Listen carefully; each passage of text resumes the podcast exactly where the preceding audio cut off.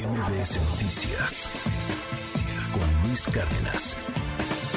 Tengo al abogado José Gabriel Hernández, el abogado del Güero Palma. Perdón, abogado, eh, ahora sí que de manera intempestiva, pero ¿qué está pasando con su cliente?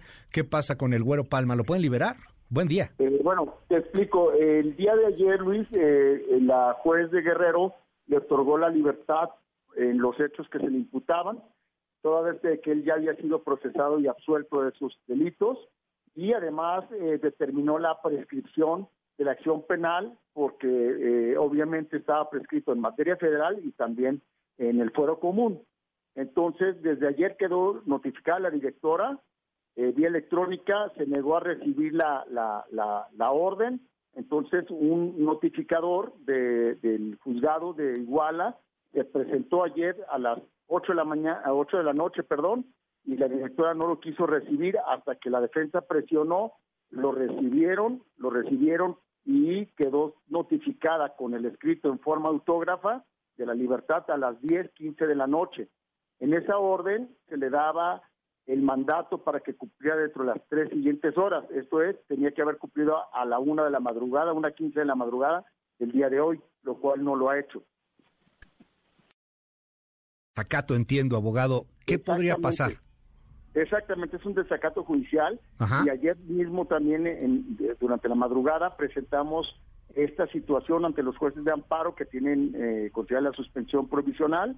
Y bueno, pues los jueces de amparo ya le están eh, le estarán notificando a la directora que tiene eh, que, soltarlo, liberarlo porque eh, ya él ya cumplió todos sus trámites legales y demostró en base a las pruebas que la defensa dio para que se declare la prescripción y también que se déjeme, saber que había sido doble enjuiciamiento. déjeme preguntarlo de, de, esta manera. Sé que es bien difícil para un abogado que, que de pronto tengamos estos asuntos, pero ¿Y si no qué? O sea, es que aquí eh, estamos ya en un asunto político bien fuerte. El presidente habló hace un rato, obviamente no está de acuerdo en esto y está utilizando el asunto de su cliente. Sé que lo suyo es jurídico estrictamente, pero pues tiene una vinculación política. Está utilizando el asunto de su de su cliente para pelearse contra el poder judicial, para decir que son los jueces corruptos que liberan a este tipo de personajes.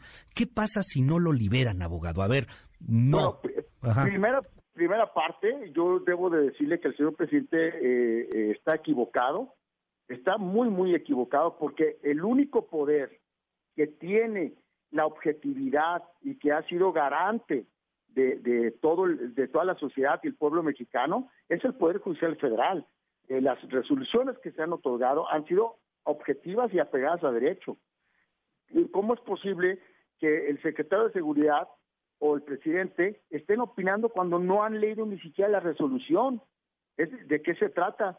Eso, eso como usted lo dice, es una, una cuestión política, pero, pero no tiene por qué meter o por qué usar de pretextos y menos estar exhibiendo a los jueces, a los magistrados y a los, y a los ministros en temas que ni siquiera ellos tienen conocimiento porque no tienen en sus manos ni conocen el expediente. Eso es gravísimo. Y él también puede incurrir en, delitos de esa naturaleza por estar atacando un poder, por no respetar a la norma constitucional y a los tratados internacionales. Ahora, más allá del presidente que podría, legalmente hablando, estar incurriendo en un delito, eso que eso es importante, ¿Qué pasa si no lo liberan, insisto, en su cliente? O sea, ¿tendría que entrar fuerza pública para liberarlo, una cosa por el estilo? Porque, a ver, ya estamos en desacato. La orden era clara que lo liberaran de las 10, 15 de la mañana hasta eso de la 1 de la mañana. De la noche. De, la, noche, perdóneme, de la noche. 10, 15 de la noche ayer que llega la notificación hasta la 1 de la mañana de, del día de hoy. Eso no pasó. ¿Qué, qué, puede suceder? Sí, bueno, pues eh, si el juez de distrito, eh, obviamente, y la juez de Guerrero, le están ordenando que cumpla la directora, no, no le están pidiendo, le ordenan que cumpla, porque es una obligación constitucional de ella. Entra en desacato y claro que sí, podría incluso entrar, ordenarse que, eh, viniera la fuerza pública y lo liberen. Oiga, eh, dígame, ¿y si le si, le sacan otro delito, o sea, porque ya había pasado, o sea, hace unas semanas pasó eso y, ah, un homicidio. O sea, a lo mejor podrían sacar otro delito y así seguirse un ratote, ¿no? Hace dos años también lo hicieron, cuando obtuvo su libertad. Bueno, pues eh, estamos viendo que todo lo que están inventando es falso, que ya él ya fue juzgado por esos delitos, ya fue hace veintitantos años o más eh, obtuvo su libertad porque lo demostró ante una autoridad judicial, ya. tanto en, instancias del fuero común como en instancias del fuero federal. O sea, esto no puede ser un rem político porque él no tiene nada que ver con la política, ni nosotros como defensores. Vamos a seguir de cerca el tema, abogado. Gracias por tomarme la comunicación así de forma intempestiva el día de hoy y estamos atentos. Muy buenos días. Buenos días, muchas gracias. Saludos. MBS Noticias Luis Cárdenas.